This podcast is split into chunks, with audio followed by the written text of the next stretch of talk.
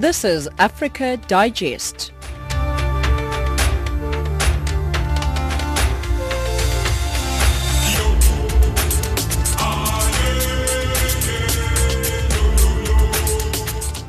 Hello and welcome to Africa Digest on Channel Africa, where we give you news from an African perspective.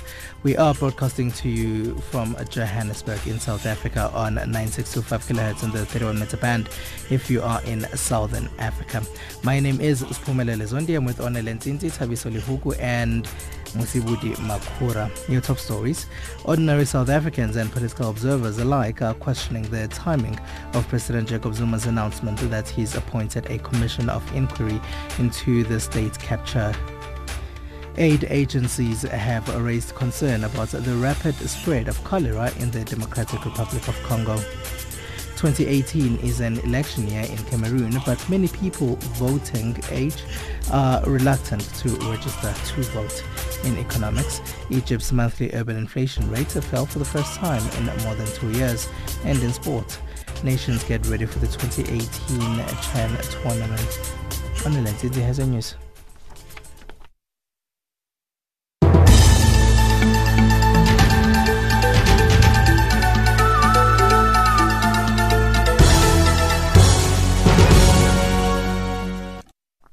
Thank you, Spoo. Democratic Republic of Congo's electoral body has received the first voting machines from South Korea as it prepares for the long-delayed elections that the government had pledged to hold in December. The vote is supposed to bring about the belated departure of President Joseph Kabila in power since 2001. Kabila was supposed to step down last year but postponed the polls. It, however, remains unclear if the 45 million Congolese voters who registered in 2017 will finally get to choose a new president. Deputies and elected representatives in the vote set for December 23, 2018. Tensions have been mounting after Kabila's refusal to step down at the scheduled time time last year and his government's brutal repression of protests that have sparked concerns from the UN and several nations. Corruption Watch in South Africa says it is concerned that President Jacob Zuma may be trying to muddy the waters by broadening the scope of the state of capture inquiry. The president has appointed Deputy Chief Justice Raymond Zondo to lead the commission of inquiry. Zuma said the commission must seek to uncover not just the conduct of some, but all those who might have been involved in state capture. Former public protector Thuli Madonsela has recommended that Zuma appoints a commission to be headed by a judge following the release of her report into allegations of an improper relationship between Zuma, other state officials and the Gupta family. Corruption Watch Executive Director David Lewis. Her instruction to the president was to set up a commission of inquiry to investigate the alleged capture by the Zuma family working in concert with the Gupta family of key decision-making structures and institutions of the state. And any attempt to broaden it beyond that, we will view as an attempt to make sure that not, nothing focused comes out of the commission. The Electoral Commission in Zimbabwe has begun a month-long exercise to register eligible voters so they can take part in the August poll. All Zimbabweans are required to re-register using a new biometric system that uses fingerprint and facial recognition technology. The BBC's Shingai Nyoka has more. The Electoral Commission's month-long mop-up exercise begins today. It's targeting so-called aliens, hundreds of thousands of people from neighboring countries who have lived in Zimbabwe for decades, but who only recently, through a constitutional court ruling, have won the right to vote. The Commission has registered 4,800,000 people so far, and admits its 7 million target was just too ambitious. Last year, the government announced it would scrap the old voters' roll, which the opposition believed had been used to rig previous elections. Meanwhile, Zimbabwean Correctional Services authorities are reportedly seeking President Emmerson Mnangagwa's consent to pardon at least 2,000 inmates in order to ease congestion in the country's overloaded prisons. According to the state-owned Chronicle newspaper, Justice, Legal and Parliamentary Affairs Minister Ziyambi, Ziyambi said that the release of the prisoners is a priority of his ministry's 100-day plan. Ziyambi said that his ministry is also working on clearing the 374 mentally ill prisoners to reduce the congestion in the prisons. At least 2,000 prisoners were released in 2016, with authorities appealing to the released convicts not to return to a life of crime. The Southern African country often pardons inmates as it tries to free up space in its overcrowded prisons. And lastly, at least 29 people have now been confirmed dead in Madagascar after a cyclone hits the island over the weekend. Tropical cyclone Ava passed through Madagascar on Friday and Saturday, hitting mostly the eastern coast of the island with wind speed of between 140 to 190 kilometers per hour. More than 13,000 people have been displaced by the cyclone and schools closed until uh, tomorrow due to flooding and risk of landslides. In March last year, 78 people were killed when Cyclone Enawo struck Madagascar's northeastern coast. Channel Africa News, I'm Onelin Sinsi.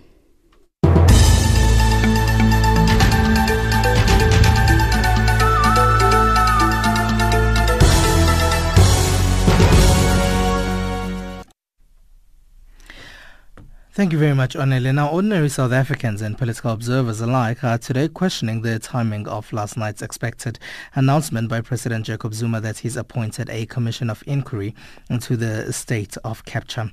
Former public protector Thuli Madonsela, who released the report into state of capture before her term in office expired back in 2016, says the commission could face more challenges due to delays before it's established. More from political commentator Dr. Somadoda begin? I do think that it has to do more with politics around the timing. The first one, the conference of the ANC, which was held in Nasrec, had decided that the commission and the investigation into state capture should take place without any further delay. And he had probably angered many of them when, after the conference, he appealed yet again so he knew that this would be an issue that could be discussed in the NEC meeting with the question of two centers of power, the president of the country not taking instructions from the ANC being raised and probably being a catalyst for his recall ultimately. And the second one is the fact that Parliament is preparing rules for impeachment and again influencing the mood around that so that people can start opening their minds to the possibility of a negotiated exit rather than a more humiliating recall or humiliating impeachment process. Mm. Now, in, and on that note of a negotiated um, exit, of course, this is one of the topics that's really got uh, tongues wagging at the moment. Um, a decision by the NEC um, uh, on whether or not to recall uh, uh, President Zuma or to have that negotiated conversation. Um, what would this mean for the, the, the party ahead of the 2019 general elections? I do think that uh, the party leaders, irrespective of which faction they may be belonging to, do understand the political exposure and the political cost of keeping President Zuma into 2019. So either way, they may actually try to facilitate his exit somewhere in 2018. It may not come in the next few weeks. It may not come at the beginning of the year. But at some point, I do think that ANC will realize, especially when most of the court cases commissions of inquiry start coming in revealing some of embarrassing information around the president. So to that extent, I do think that they are beginning to see him as a political liability mm. that might cost the ANC and therefore will be negotiating how instead of whether to remove him in 2018.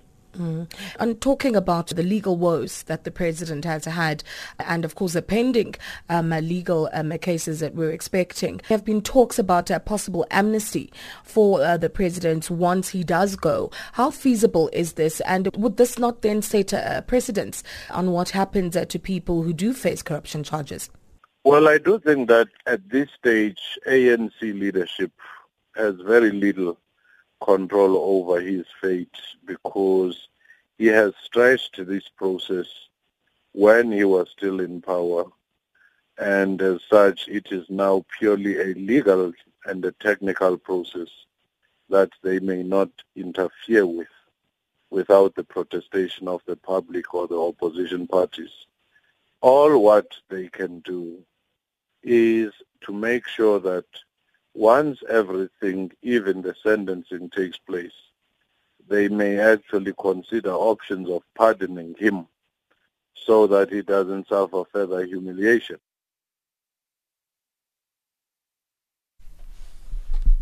That's Dr. Somadoda Fikeni, who is a South African political analyst speaking to Zikhona Miso.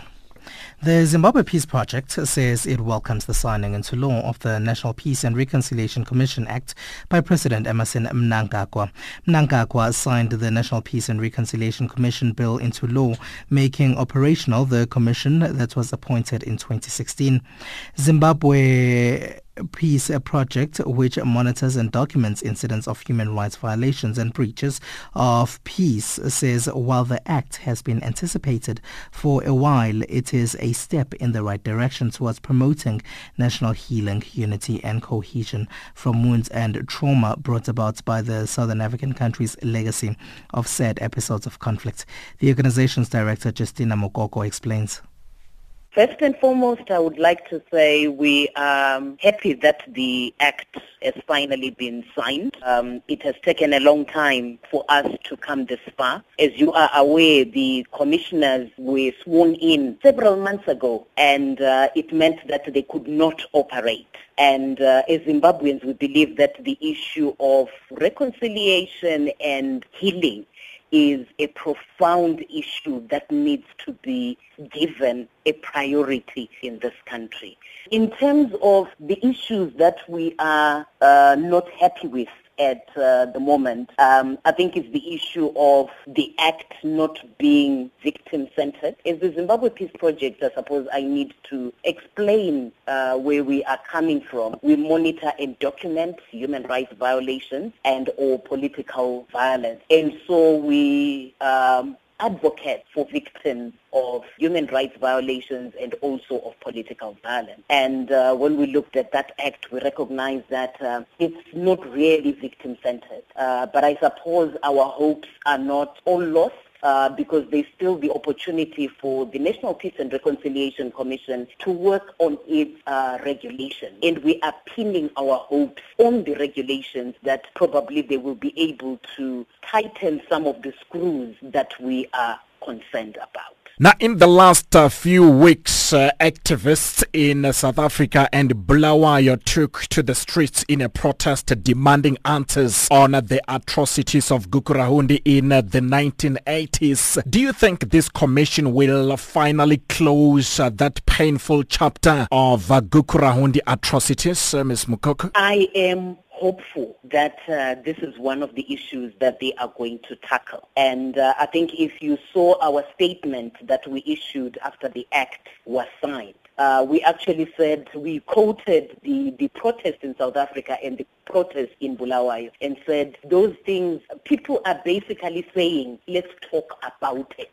And um, it is the role of the National Peace and Reconciliation Commission to ensure that those issues are spoken about because there are issues of truth-telling about the different episodes of conflict. And I'm glad from the press conference that the National Peace and Reconciliation Commission actually confirms that there are these different epochs of conflict in Zimbabwe. And they are saying that they want to be able to look at these different epochs of um, of conflict because um, they have also influenced the way that people continue to be in conflict with each other. So unless those issues in the past are dealt with.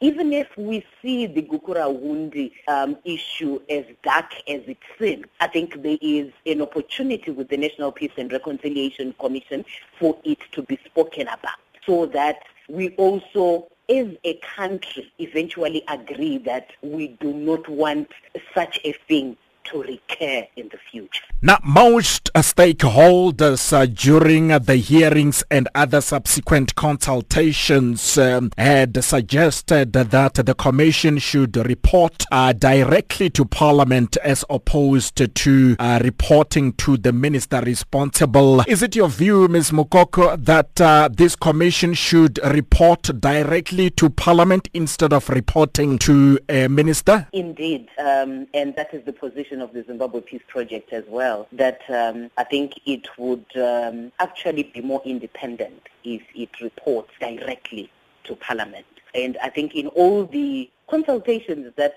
we had with the Commission, we always brought up the issue of the minister being a kind of a middleman as muddying the waters. Now, you have uh, alluded earlier that uh, the chairperson of uh, this commission should be appointed as soon as possible. Now, some, including ZAPU spokesperson Ipitule Tembani Maposa, have suggested that the government of Zimbabwe should consider appointing a non-Zimbabwean to chair the commission. What are your thoughts on this, uh, Ms. Mukoko? Should a non-Zimbabwean be appointed to chair this commission, do you think?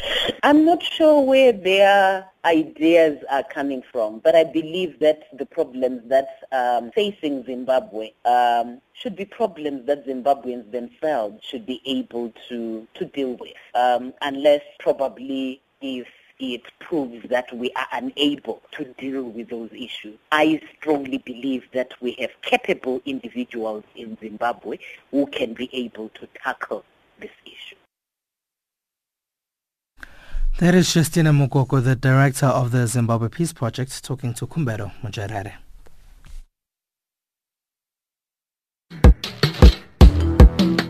Channel Africa has good news for you. We have extended our reach. If you have an iPad or iPhone, download the Channel Africa iOS app at itunes.apple.com. If you have a cell phone, then get our Android app at Google Store. Get the latest news from Africa get the Channel Africa app. Channel Africa, bringing you the African perspective.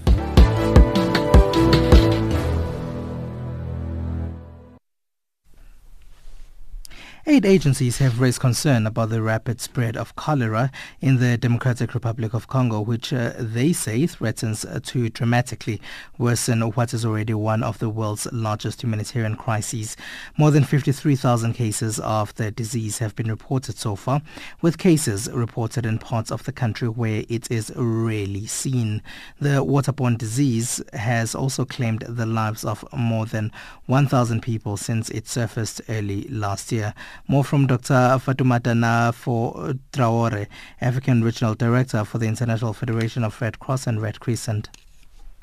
Since last year, I think throughout January to the end of the year, the country has recorded more than 53,000 cases with uh, more than 1,000 deaths. And the outbreak is ongoing, which means that the numbers uh, will increase. And as uh, you know, with a big country like um, DRC, with uh, lack of access in some of the areas that the outbreak is uh, going to, uh, it's even difficult to say precisely what is the exact number? And that's one of the big concerns. Give us an indication, Doctor, of the level of human suffering that the outbreak has caused. What's the situation like on the ground? You know, cholera is what we used to call the disease of dirty hands, you know, lack of water, lack of sanitation. And this definitely is affecting really those that are already vulnerable, those that are uh, already fleeing the uh, villages and uh, trying to find, you know, shelter in uh, more secure areas. Children, women, those will be the most uh, affected.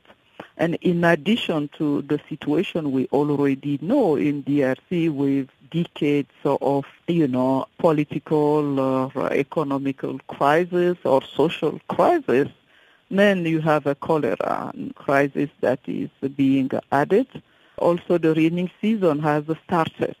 You look at it, it's uh, exploding uh, almost because, you know, you add uh, lack of health facility, you add uh, the cholera germ that is already there in the community and the raining season starting and washing whatever is there as germs uh, into the water that people need to use for their uh, daily needs. And uh, lack of water is uh, another big issue. So the humanitarian situation is dire. It uh, requires greater attention. Let's talk about your role. How is the IFRC responding to the outbreak? And are there any circumstances that make any sort of attempt to treat or help those affected difficult? As the International Federation of Red Cross and the Red Crescent, our partner on the ground is the Red Cross of DRC that has been uh, already in that region in Grand Kasai supporting, you know, internally displaced people with food, with cash, also, you know, helping them to understand the disease transmission, which is related to mass communication. They're doing that, you know, uh, supporting 2,000 displaced people, but there are many more that uh, need our support what we're trying to do is to increase our support to 244,000 people, which represent maybe 10% of people uh, exposed to cholera in only the Lomami province where the Red Cross is trying to scale up its intervention. So we fundraising and uh, we hope that we will be able to support uh, some of the affected people, not only now, but uh, for a longer term, up to nine months, so that uh, we can help solve the crisis today, but continue building communities resilience so that there is a better understanding, communities can be better organized, and that we, with other players, look at the possibility of having access are people now beginning to understand what cholera is and what one needs to do in order to avoid contracting it, especially in areas where it's less prevalent? It's very difficult really to say it because for the last decade on annual basis we've been seeing cholera here and there in DRC, you know, around uh, 20,000 cases. It's not all the time the same places. So it's really difficult today to say why things are not uh, really going to the right direction. Why are we really not being able to eliminate the cholera from DRC? The context itself, poverty, you know, lack of clean water, lack of sanitation, and good understanding of the transmission of the disease are uh, really the driver of these recurrent outbreaks. But I think uh, really having recognized that, if really greater attention can be given to that crisis and that in a, a really holistic manner, all interested people can come together, work with the communities to let them understand how the disease is transmitted, to ensuring that really the needed supplies are available, uh, we could do a good job, but we're not there yet. How much is needed to support your efforts and are enough funds being poured into this situation? We're talking about uh, millions of dollars. Our own appeal as an international federation our plan is with our capacity to support 10% uh, in uh, one single province, which is the Lomami province. You know, we're looking at 2.4 million US dollars to give the support. But I know that the government of DRC is looking at millions because if you have 53,000 people affected, it's a lot and uh, it puts many million people at risk of acquiring cholera. That is Dr. Fatoumata Nafo Traore, African Regional Director for the International Federation of Red Cross and Red Crescent Societies, talking to Elizabeth Lidicha. 2018 is an election year in Cameroon, but many people of voting age are reluctant to register to vote, saying they do not expect anything to change in the 35 years rule of the country's president Paul Biya, as their votes have never counted since elections are always rigged to favor him and his party. The country also faces a serious crisis as a result of terrorism on its northern border with Nigeria and the Anglophone conflicts that are making many potential voters not to register. Moki Kinzeka is in Yaoundé.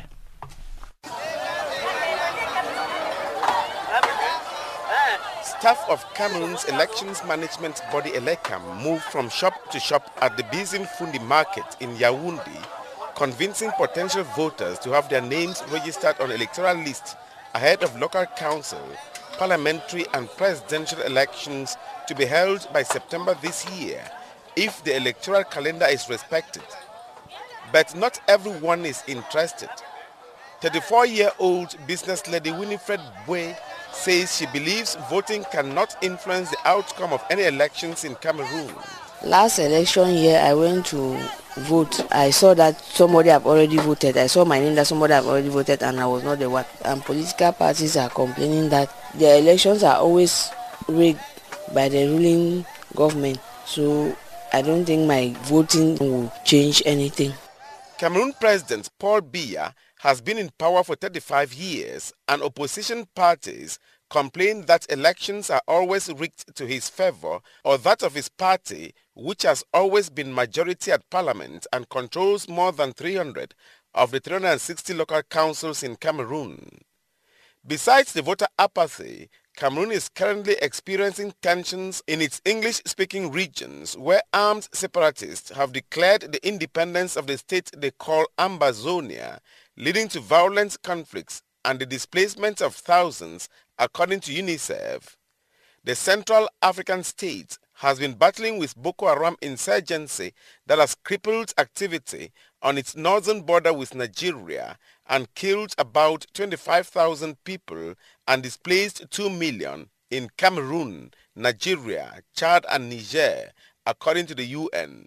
Pauline Jowe, official of the opposition political party the Movement for the Defense of the Republic, MDR, says people are unable to register because the Boko Haram conflict has led to the closure of hundreds of registration centers. Ce sésame aujourd'hui se fait très rare. Surtout que certaines postes d'identification dans nos zones d'influence. He says many potential voters are unable to acquire national identity cards because police identification stations in some border zones were closed due to Boko Haram tensions. He says if the elections management body ELECAM and the government want many more people of voting age to register, they should reopen the identification offices. il faut rouvrir ces centres d'identification.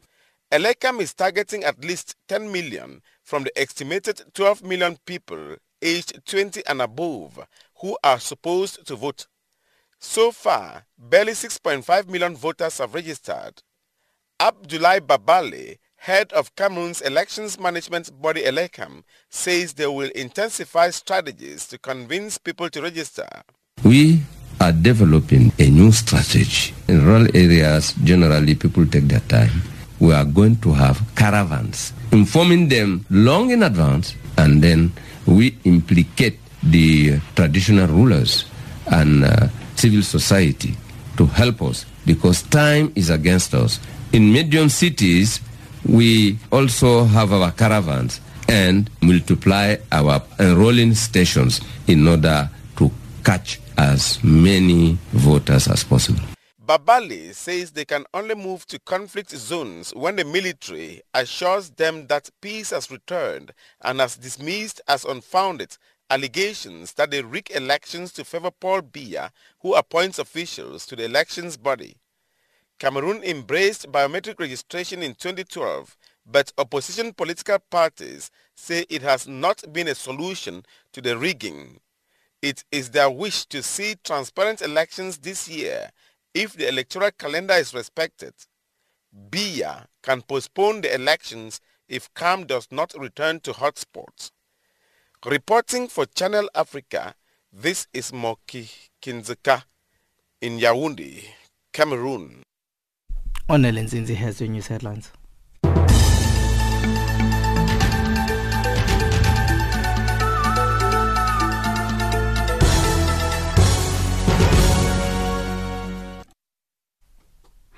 Nigeria's Independent National Electoral Commission says that presidential and national assembly elections will be held on February 16, 2019.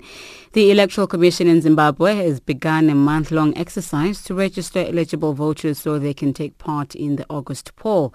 And the Democratic Republic of Congo's electoral body has received the first voting machines from South Korea as it prepares for the long-delayed elections. Channel Africa News, I'm Onelin Nsinsi.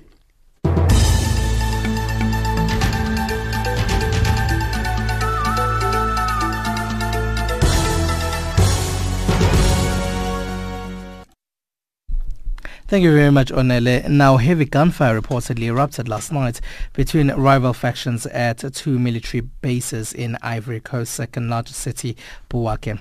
Bouake was the epicenter of several months of army mutinies last year that spread to cities and towns across several uh, across the West African country, forcing the government to cave in to demands for bonus payments and promotions. The country has emerged from a decade-long political crisis and one of of Africa's largest growing economies and a darling of international investors. However, last year's instability laid bare the dangerous divisions that still persist within an army cobbled together from rival rebel and loyalist factions at the end of a 2011 civil war. Ivory Coast journalist Marius Kouassi has more.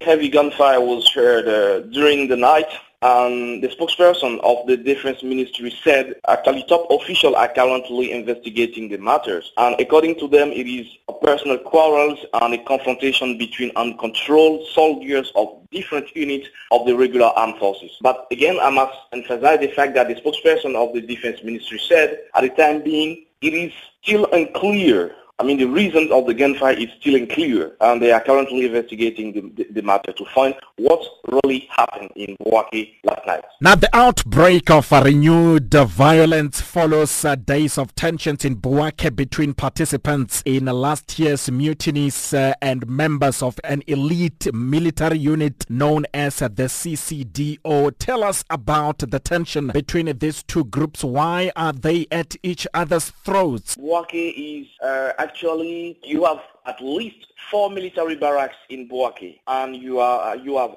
uh, again a dozen of military units in Bouake. And maybe it's also important to recall the fact that Bouake was the stronghold of former rebel forces. And you sometimes have I mean, confrontations erupt between these forces, um, as you said, the CCDO, which is like a mixed forces and other unit group. Sometimes you have uh, personal quarrels because what is one of the weakest points of the actual army is that some units are still, let's say, under the control of former warlords who sometimes are not really uh, cultural soldiers and who put their own interest, I mean, uh, instead of, uh, let's say, the, the, public interest. So sometimes you have some kind of confrontation that erupting between themselves and unfortunately that claim the lives of civilians and mutineers. Has the president said anything with regards to this uh, gunfire had last night? At the time being, the president had not, I mean, comment on the gunfire that happened uh, yesterday night.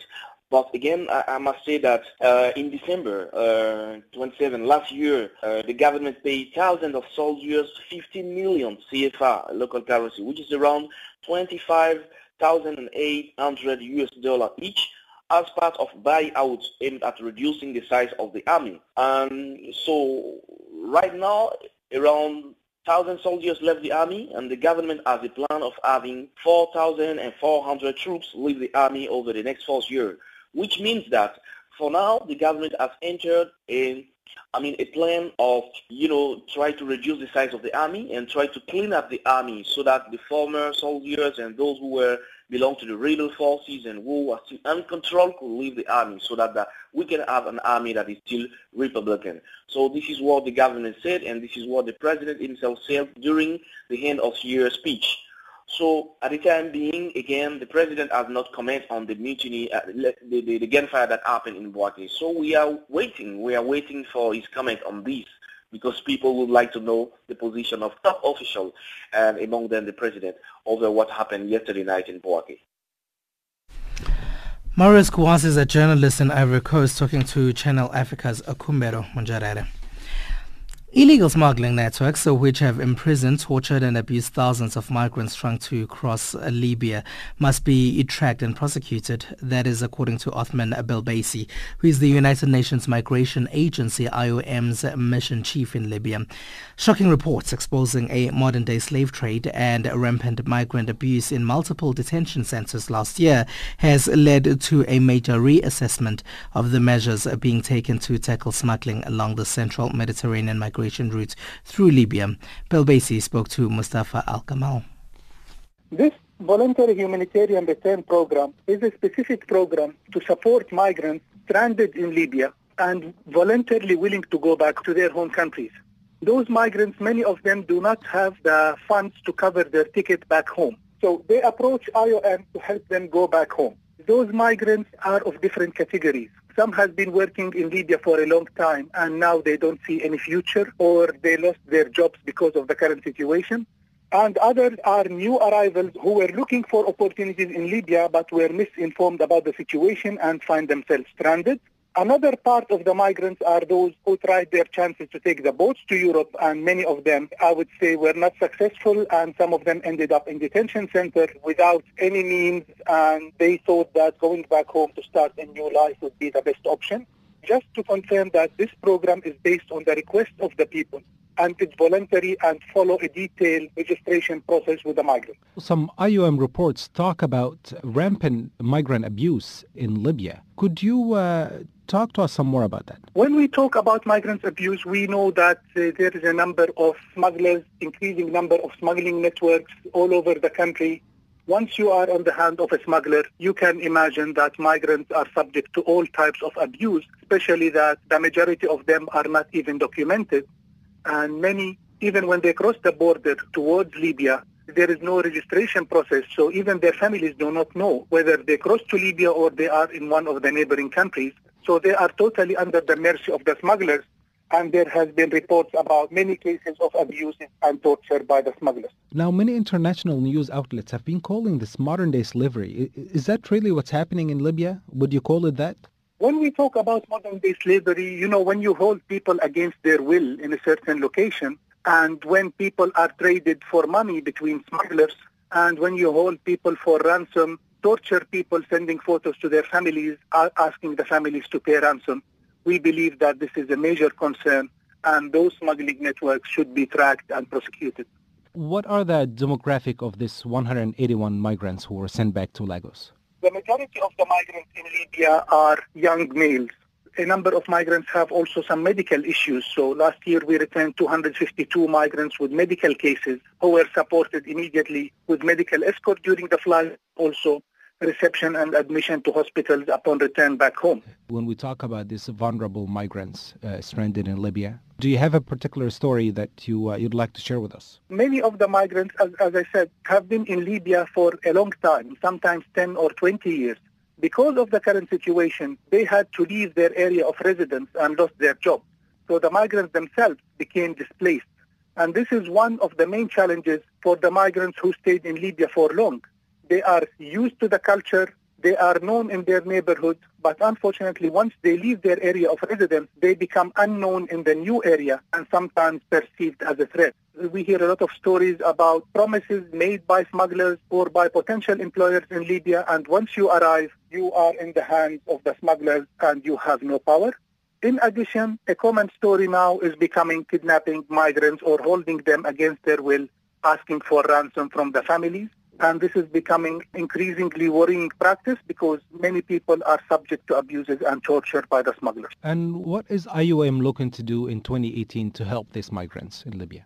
The return program is only part of the work and address a specific and small number of migrants in the country. So if we talk about a country with more than 700,000 migrants, we are talking about the return of 20,000 during 2017, which means that the majority still work and live in Libya. So we will continue with our programs, mainly capacity building for all government officials dealing with migration with a focus on the human rights, but also with a lot of focus on counter-trafficking. We plan to expand and establish new safe spaces to be able to hold vulnerable migrants outside detention. We have signed an agreement with UNICEF to strengthen the cooperation when it to migrant children and unaccompanied minors, and I believe this agreement will be of great added value of our coordination together between the two agencies for the best interest of minors and children. We plan also to continue our advocacy for the closure of detention centers and look more for alternatives to detention. On the other hand, we need to continue with the direct assistance and support to migrants inside detention centers as long as they exist we are now establishing what we call migrant resource and response mechanism, which includes information sharing and providing immediate support to migrants along the migration routes. IOM does in the country is what we call community stabilization, which is working with local communities not only to promote peace, but to provide basic services, basic infrastructure, and to support the local communities Libya is a country that has always been dependent on migrants. Libya would require support in all the fields, especially to have the political agreement and security in place for the Libyans and for the migrants. Othman Belbeisi is the United Nations Migration Agency or IOM's mission chief in Libya speaking to UN Radio's Mustafa Al-Kamal. The Indian National Parliament will debate a bill on menstrual benefits for working women later this month, but some activists say the draft could turn into a job killer if it becomes law. Rana Sen reports.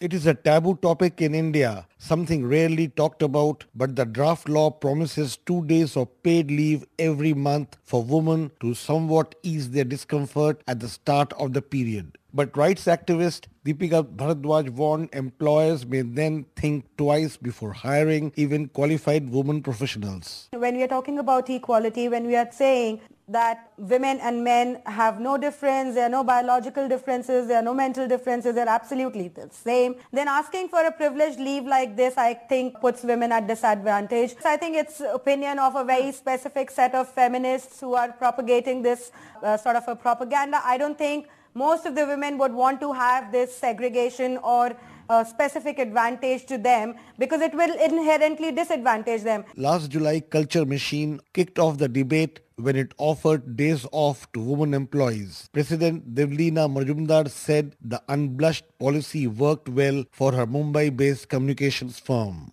It is a gesture to support women and we stand by women who go through pain and extreme uneasiness during their initial uh, days of the menstrual cycle. So that's how FOP was born in our system and uh, yes we took interviews from women and we actually broke a surprise internally and they were all happy.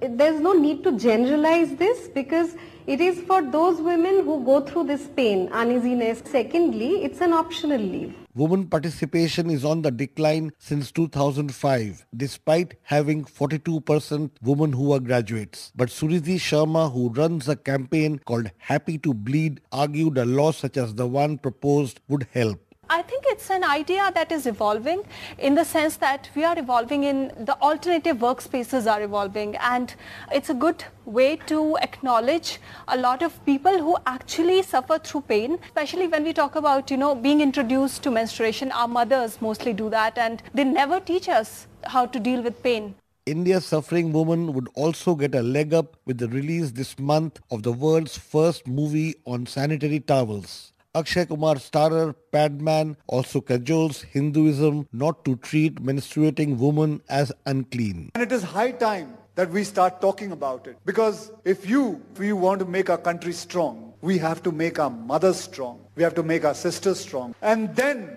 then only will our country be strong. Because I believe, and everybody believes, all the strong men comes from the womb of our mothers. And we have to make sure that they are protected. This is Rana Sen reporting from New Delhi.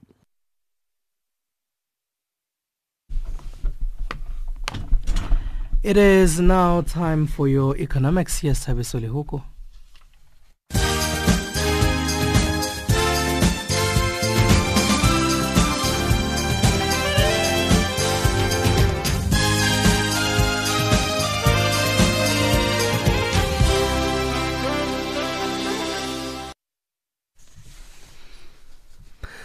Good evening. Zambian President Edgar Lungu says the government is resolved to grow the country's economy by at least 5% and maintain a stable exchange rate with a single-digit inflation in 2018. Lungu says he's concerned about the pace at which the delivery of farming inputs is being done. Meanwhile, Lungu, who was speaking in his address to the nation on New Year's Eve, said 2017 had been a quite a challenging year for government due to political tension experienced in the aftermath of the 2016 general elections. Egypt's monthly urban inflation rate fell for the first time in more than two years as the impact of lifting currency controls eased. According to the state-run statistics agency, CAPMAS, the month-on-month inflation rate came in at 0.2% in December, its lowest rate in November 2015, while the annual inflation rate eased to 21.9% from 26 points the previous month. Annual prices were affected by a slowing of the increase in food and beverage prices. Namibian analysts have argued that the domestic economy might not experience any growth during the 2017 period, despite the Bank of Namibia expecting growth of 0.6%. Speaking to the Namibian, Capricorn Group's economic analyst Claudia Boamah said average growth in 2017 was based on the first three quarters, 1.6%. When considering that the factors which caused the slowdown are still in play. Boamah said it would be fortunate if the economy shows any growth at all for 2017. Uganda's former Uchumi Supermarkets chief executive, Julius Kipngetich, has been appointed as the chief executive officer of Jubilee Holdings, where he has been serving as a non-executive director. The move that took effect on January the 1st, 2016, or rather 18, will see the new boss coordinate the insurance firm's regional operations and try to change the fortunes of the insurer. In November 2017, Kipngetich resigned as Uchumi Supermarkets Limited Chief Executive Officer after two years of service in the struggling retailer. In a public notice, the supermarket informed its shareholders and stakeholders that the board of directors had accepted without reluctance the resignation of Dr. Kipngetich as the company's CEO. South Africa's rand has been weaker in early trade on Wednesday, tracking a softer euro and a British pound as at the previous session's the brief gain uh, gave way to bearish sentiment that has weighed on the currency for most of the week. Uh, the currency has traded in a narrow range in the week, uh, leaning towards losses as it retraced the sharp gains in the final weeks of 2017 that saw it race to two and a half year highs, ignoring a weak local economic outlook to outshine its EM peers. Technical and momentum indicators also suggest the unit is due a sell-off, while a rebound in demand for the dollar as lending rates there look set to rise has weighed on sentiment. The US dollar trades at 12.34 in South Africa. It's at 9.68 in Botswana and at 10.5 in Zambia. It's also trading at 73 pence to the British pound, 83 cents to the euro. Gold trades at $1,311, platinum $958 per ounce. The price of Brent crude oil is at $69.20 a barrel. I'm Tabisolo Hoko.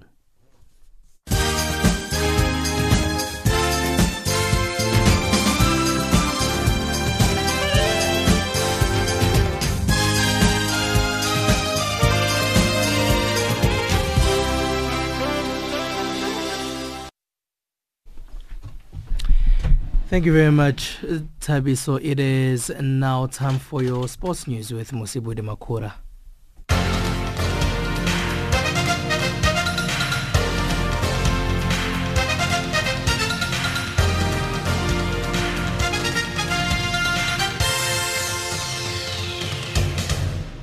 Evening, sports fans, and starting off with football news. Hosts Morocco will look for a fast start in the 2018 African Nations Championship when they face Mauritania in the tournament opener at Stadia Mohammed in Casablanca on Saturday night. Now, Morocco will be making a third successive appearance at the tournament, having reached the quarterfinals on debut back in 2014, followed by a group stage exit at the last Chan tournament in Rwanda two years ago. Now, this time around, expectations are high for coach Jamal Sellami and his locally based side, with Morocco having enjoyed a wonderful 2017, which saw the senior national team secure a return to the World Cup finals for the first time since 1998, as well as Wydad Casablanca winning the CAF Champions League. Now, kickoff on Saturday night is set for 9.30 p.m. Central African time. The tournament concludes on the 4th of February. The South African under-20 women's national football team is just two matches away from booking a place at this year's FIFA under-20 Women's World Cup set to take place in France between the 5th and the 24th of August. But first, Basetsana face Nigeria on Saturday, the 13th of January at the Peter Mokaba Stadium in the Limpopo province in the first leg qualifier before travelling to Nigeria two weeks later. Head coach Maud Kumalo knows what is at stake. As a coach, I need to take that pressure and block it not go through to the players because of these ones are some of them are young and they never played Nigeria before. But I guess it's a blessing in disguise that I have like uh, uh, players that played Nigeria before and then they've grown within the game and they're best players so far. So for me um, it's a blessing in disguise as I said. And then like before they played with Nigeria without knowing what they, they are up against and then now they know what they are up against and they are willing to give their best and they they're willing to fight with tooth and nail to get this spot to, to, to go to the World Cup. While Basetsana reached the final qualification phase of the World Cup showpiece with convincing victories over Namibia as well as Burundi. Now having cut short their festive break, the team has been hard at work in preparation for this encounter with the aim of making history and becoming the very first South African under-20 women's national team to qualify for the FIFA World Cup. Coach Kumalo says the mood in camp is at an all-time high. The mood in the camp, I can say, is very positive in a sense that uh, the girls are relaxed and they they are like open-minded and they know what they are up against. I mean, this is a challenge we, we need to face, so they are ready for it. Yeah.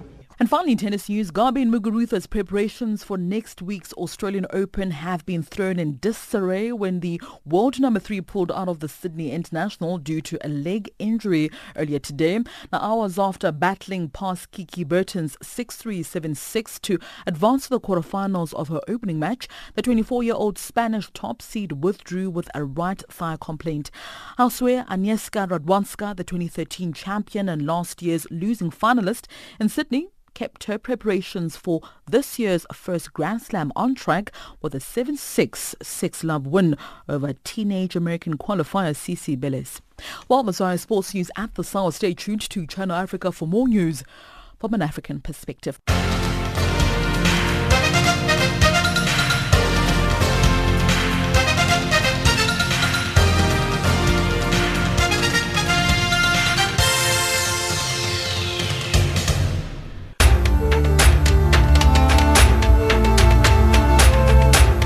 This is Africa Digest.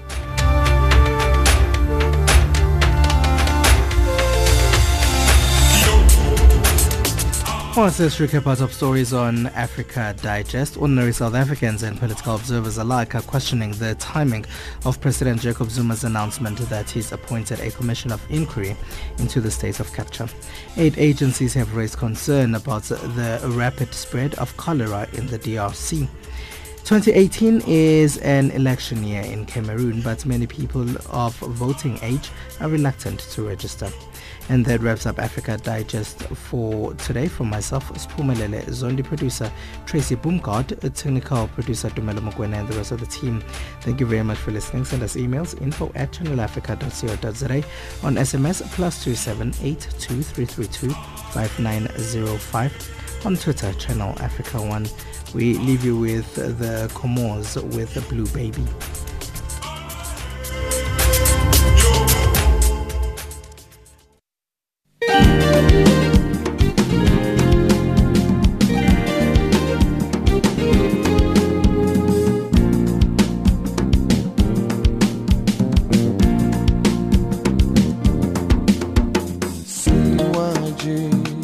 Orizo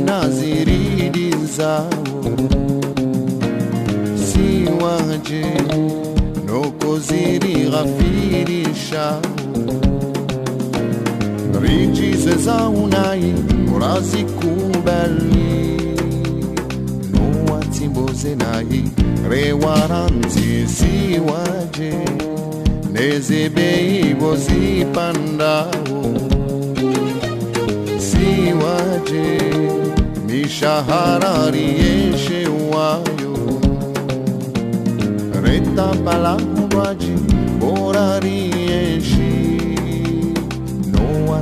nowatimboze nai wezidimai jashungulenza josi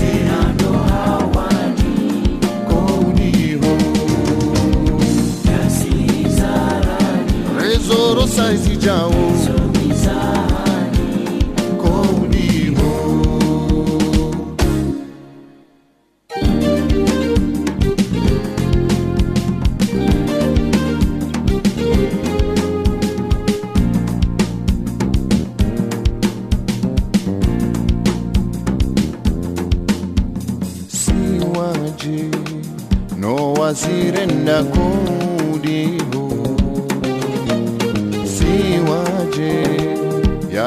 yakosako wambohakoso tarihifitiwa urilo wapuzi ngoma izaizinwa wabihikumbi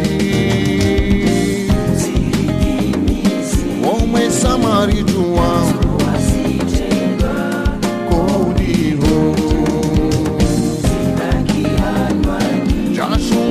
jashungulenza josi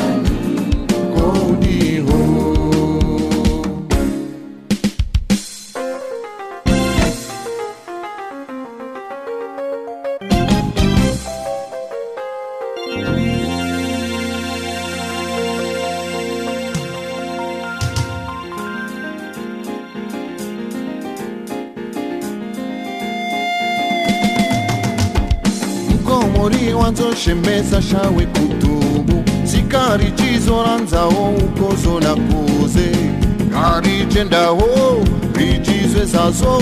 Ndwa maji urirohorako uonoenza wamserere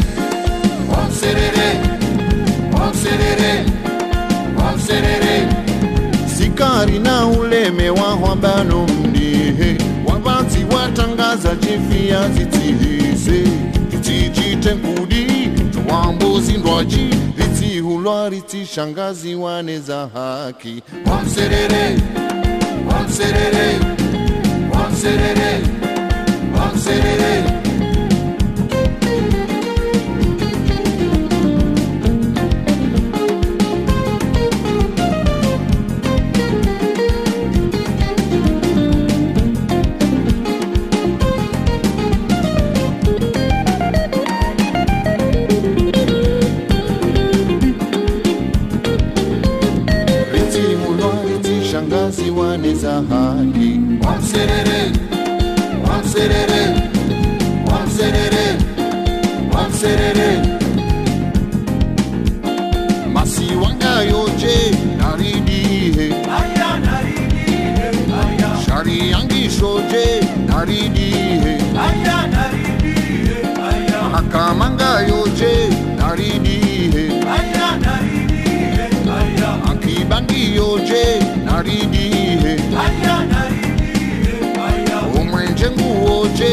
nguwoje naridihe hifadhi ngiyoje naridihe esisingasije naridihe sibadilihe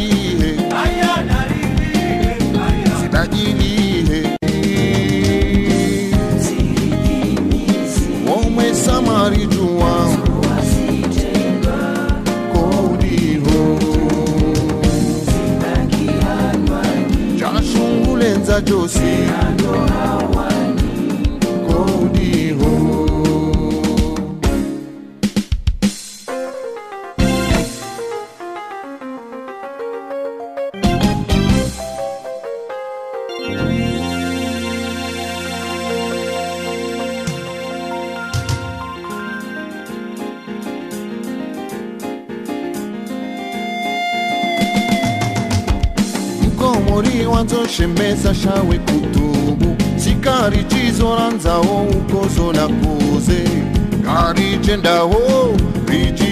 rijizwe zazo ndwama jiurirohora kouonoenza wamserere wamserere wamserere wamserere sikari na uleme wahwambano mdihe wavanzi watangaza chifia zitsihise titsichite nkudi twambozi ndwaji. Ritsihulwa ritsishangazi wane za haki.